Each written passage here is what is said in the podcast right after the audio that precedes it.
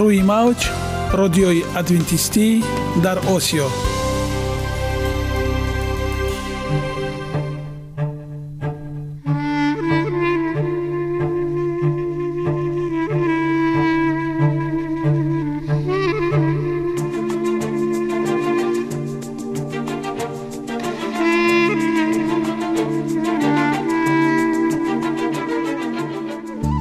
با عرض سلام به شما شنوندگان عزیز برای سعادتمندی و خوشنودی شما آغازگر برنامه امروزمان می شویم.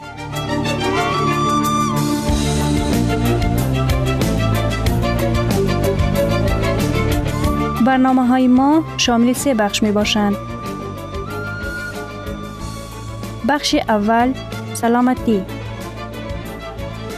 که در آن ما به شما طرز حیات سالم جلوگیری از امراض و غذاهای سالم را پیشنهاد می نماییم.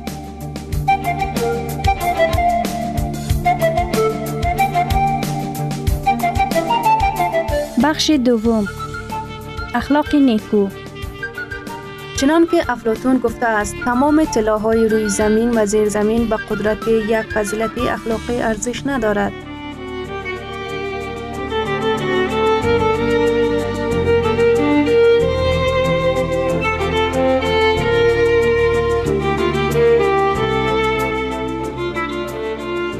بخش سوم. نوری معرفت. رازهای نهانی نبوت ها در کتاب مقدس.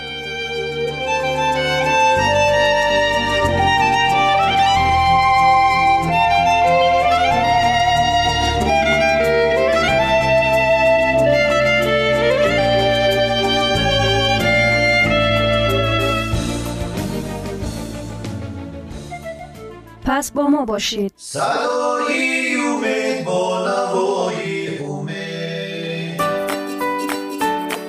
جسمی سالم. عقل سالم. سالم بودن خوشبخت بودن است. خوشبخت بودن است.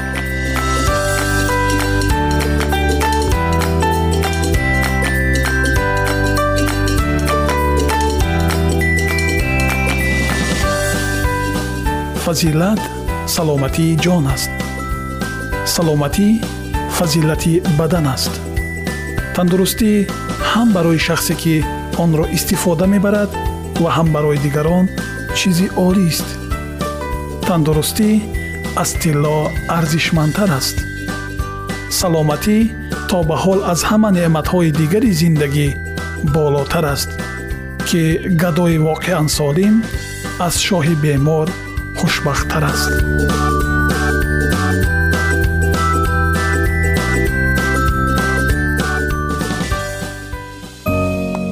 оиди мавзӯъҳои саломатии шумо метавонед дар сомонаи саломат клаб маълумоти бештарӣ пайдо намоед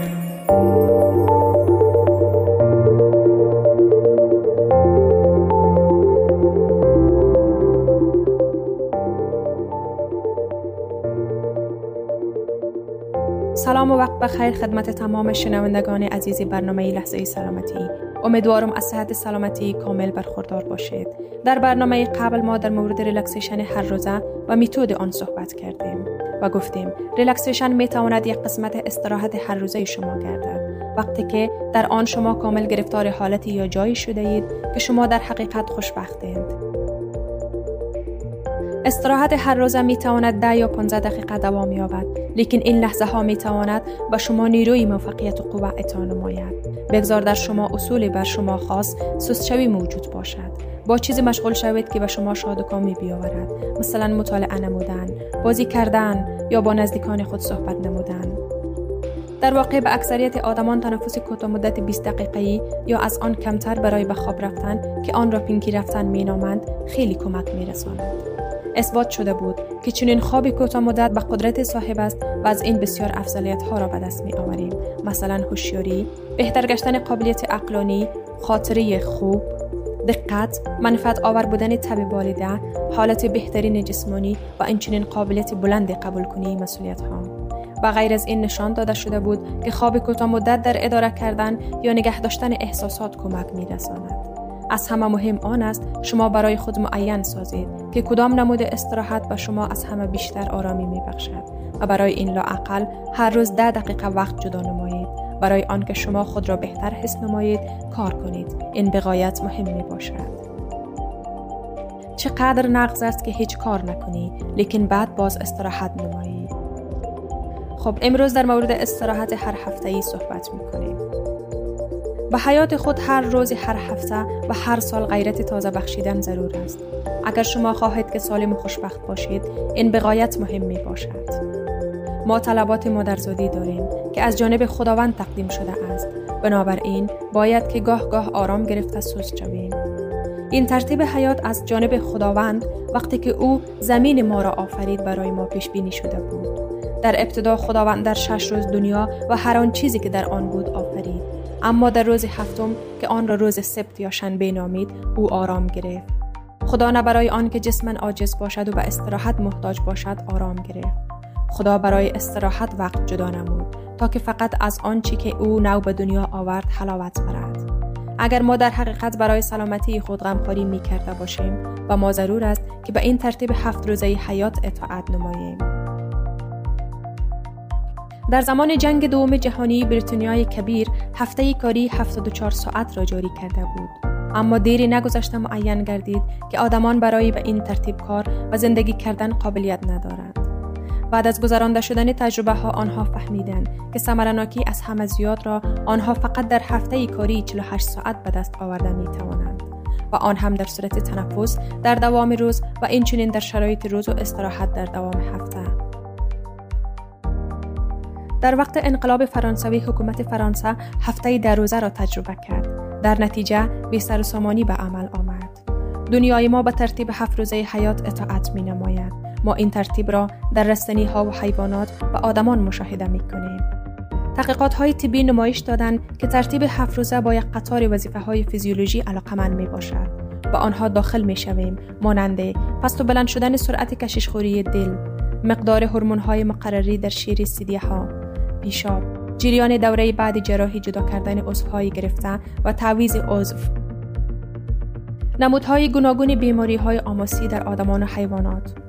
عکس عمل آنها به تبابت گزارش جریان های التهاب. تأثیر بخشی موادهای دارویی که ما برای تبابت استفاده می‌بریم.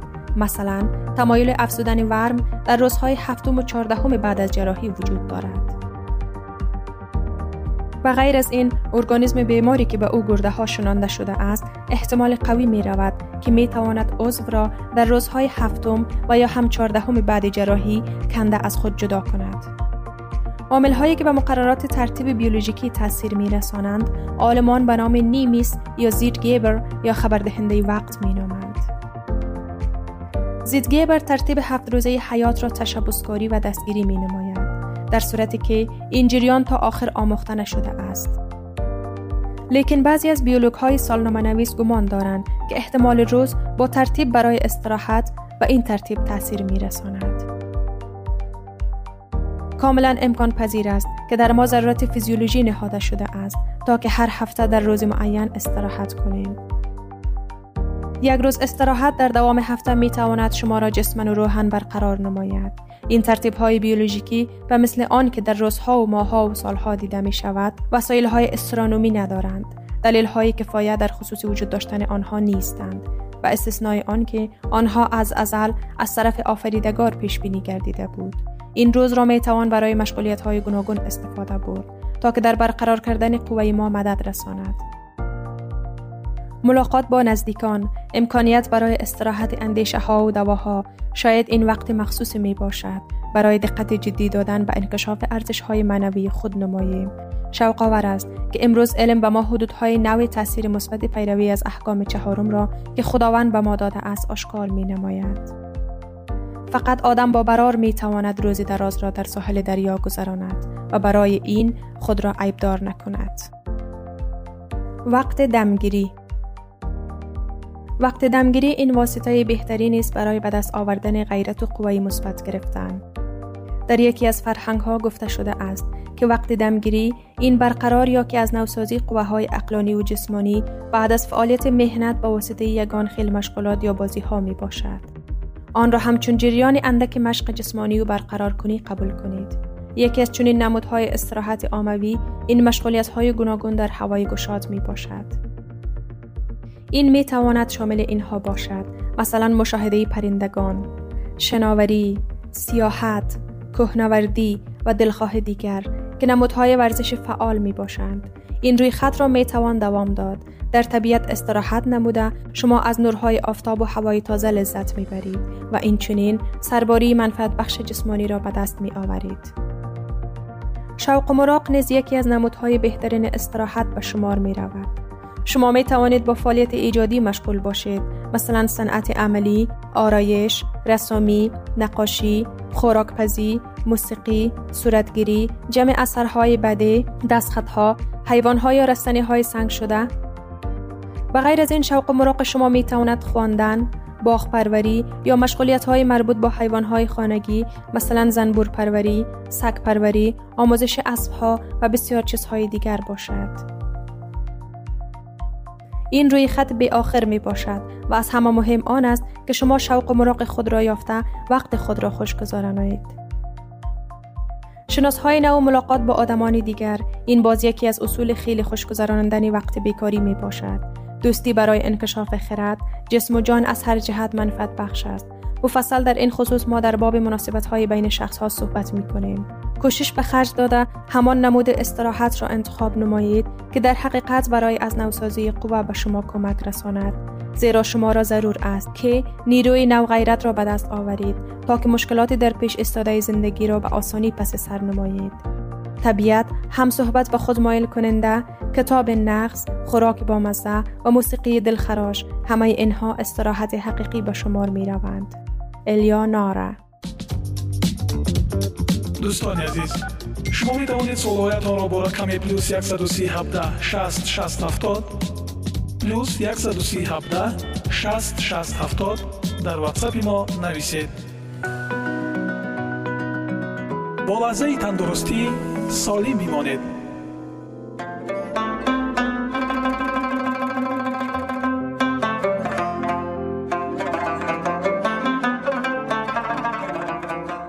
بیولوژی امید حفظ امید در مقابل مشکل ها بهترین راه گزارش از اندیشه مثبت به عمل است. نارمن کزنس با نظریه بیولوژی امید خود مشهور است. او به تجربه دکتر الین بوخالتس در مجله طبی غرب اشاره می کند. یک صبح هنگام نهار بوخالتیز گفتگوی دو طبیب سرطان شناس را در مورد حجت های بررسی شونده ای که آنها صبح همان روز در واخوری عمومی ملی جمعیت امریکایی آنکولوژی کلینیکی پیشنهاد کردن می‌خواستند شنید یکی از طبیبان شکایت کرد. باب آیا تو میدانی که من هیچ نمی‌فهمم؟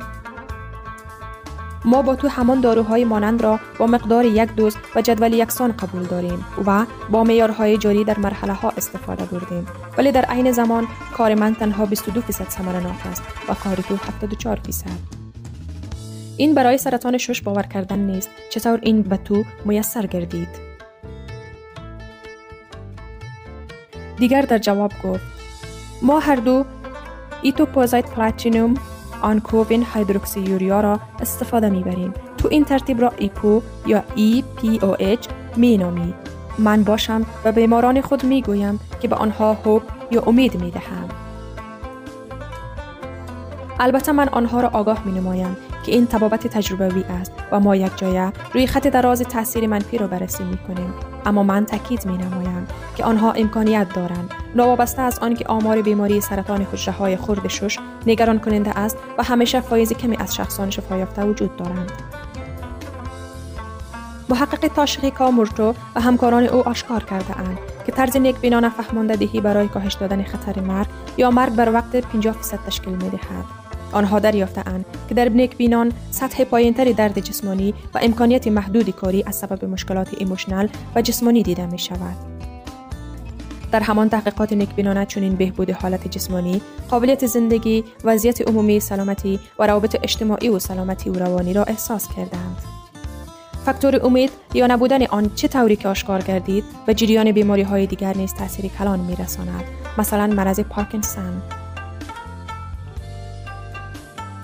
چشمانداز. دیدن مربوط به ادراک است.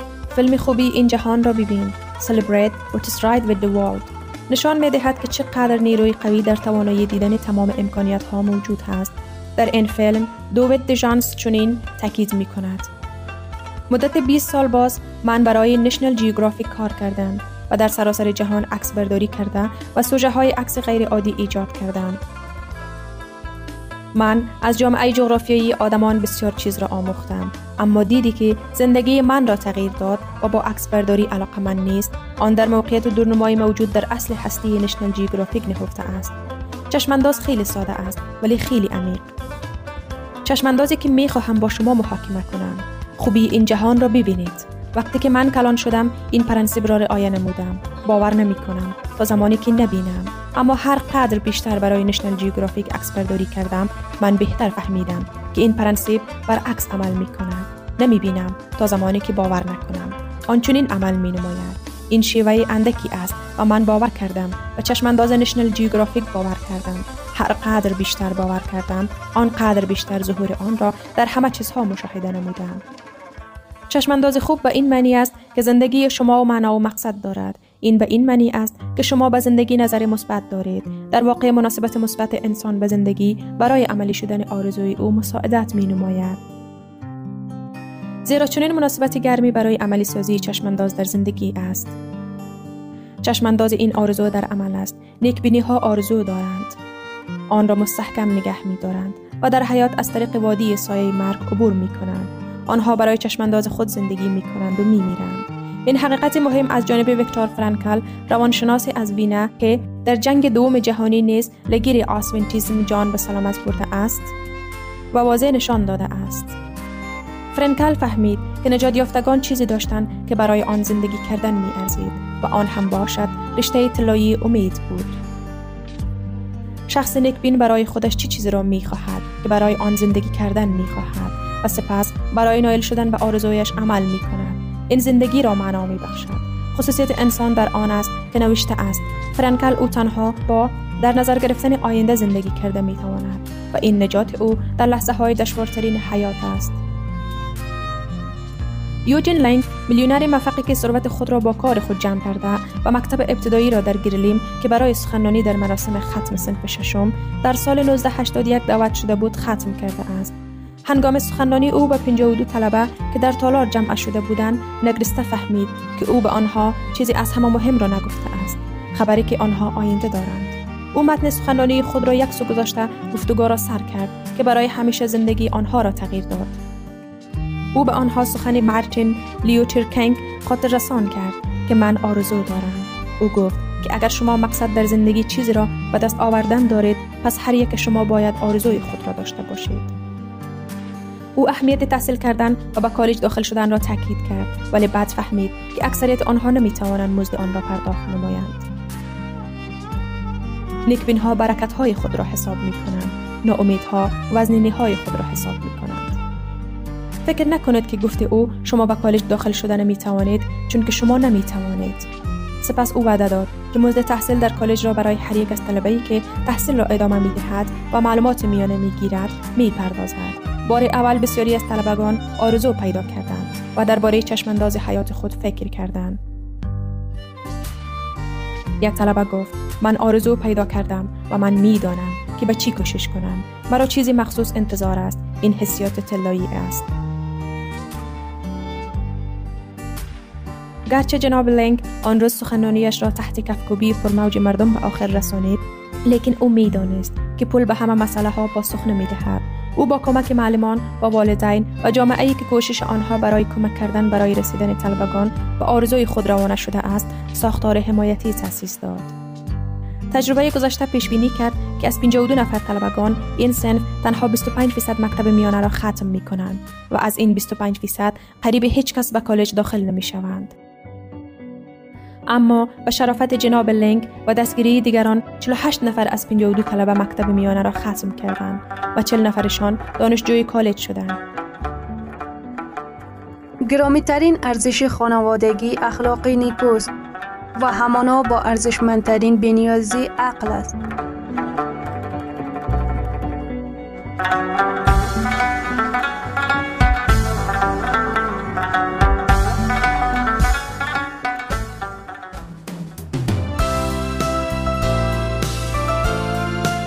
اینجا افغانستان. در موج رادیوی ادونتیستی آسیا. محاصره شدگان که از مقاومت موفق ناامید شده بودند در آستانه تسلیم بودند. زمانی که ژنرال رومی نیروهای خود را بدون کمترین دلیل آشکار بیرون کشید. اما مشیت خدا این بود که حوادث را به نفع قوم خود هدایت کند. علامت موعود به مسیحیان منتظر داده شده بود. و اکنون فرصتی برای همه کسانی که می‌خواستند اطاعت از هشدار ناجی فراهم شده بود. وقایع چنان نادیده گرفته شدند که نه یهودیان و نه رومی ها نباید مانع فرار مسیحیان شوند. پس از عقب نشینی سیستیوس یهودیان که از اورشلیم خارج شده بودند ارتش بازنشسته را تعقیب کردند و در حالی که هر دو نیرو را به طور کامل درگیر بودند مسیحیان این فرصت را داشتند که شهر را ترک کنند. در این زمان کشور نیز از وجود دشمنانی که ممکن بود سعی در رهگیری آنها داشته باشد پاکسازی شده بود. در زمان محاصره یهودیان در اورشلیم جمع شدند تا عید خیمه ها را برگزار کنند و بدین ترتیب مسیحیان در سراسر سرزمین توانستند بدون مزاحمت فرار کنند. آنها بدون مطلی و محل امنی گریختند. شهر پلا در سرزمین پره آن سوی اردون نیروهای یهودی که سیستیوس و ارتوشش را تعقیب می کردند با چنان خشونتی بر پشت سر آنها افتادند که آنها را با نابودی کامل تهدید کرد. رومی ها به سختی موفق به عقب نشینی شدند. یهودیان تقریبا بدون ضرر فرار کردند و با غنایم خود پیروزمندانه به اورشلیم بازگشتند. با این حال این موفقیت ظاهری برای آنها فقط شر به همراه داشت. این روحیه مقاومت سرسختانه در برابر رومیان را به آنها الهام که به سرعت وای غیر قابل بیان را بر شهر محکوم کرد. مصیبت های وحشتناکی بود که با اثرگیری محاصره توسط تیتوس بر اورشلیم وارد شد. این شهر در زمان عید فسح زمانی که میلیون ها یهودی در داخل دیوارهای آن جمع شده بودند سرمایه گذاری شد و ذخایر آزوقه آنها که اگر با دقت حفظ می شد سالها تمین کننده ساکنان بود. قبلا در اثر حسادت و انتقام جناهای متخاصم از بین رفته بود.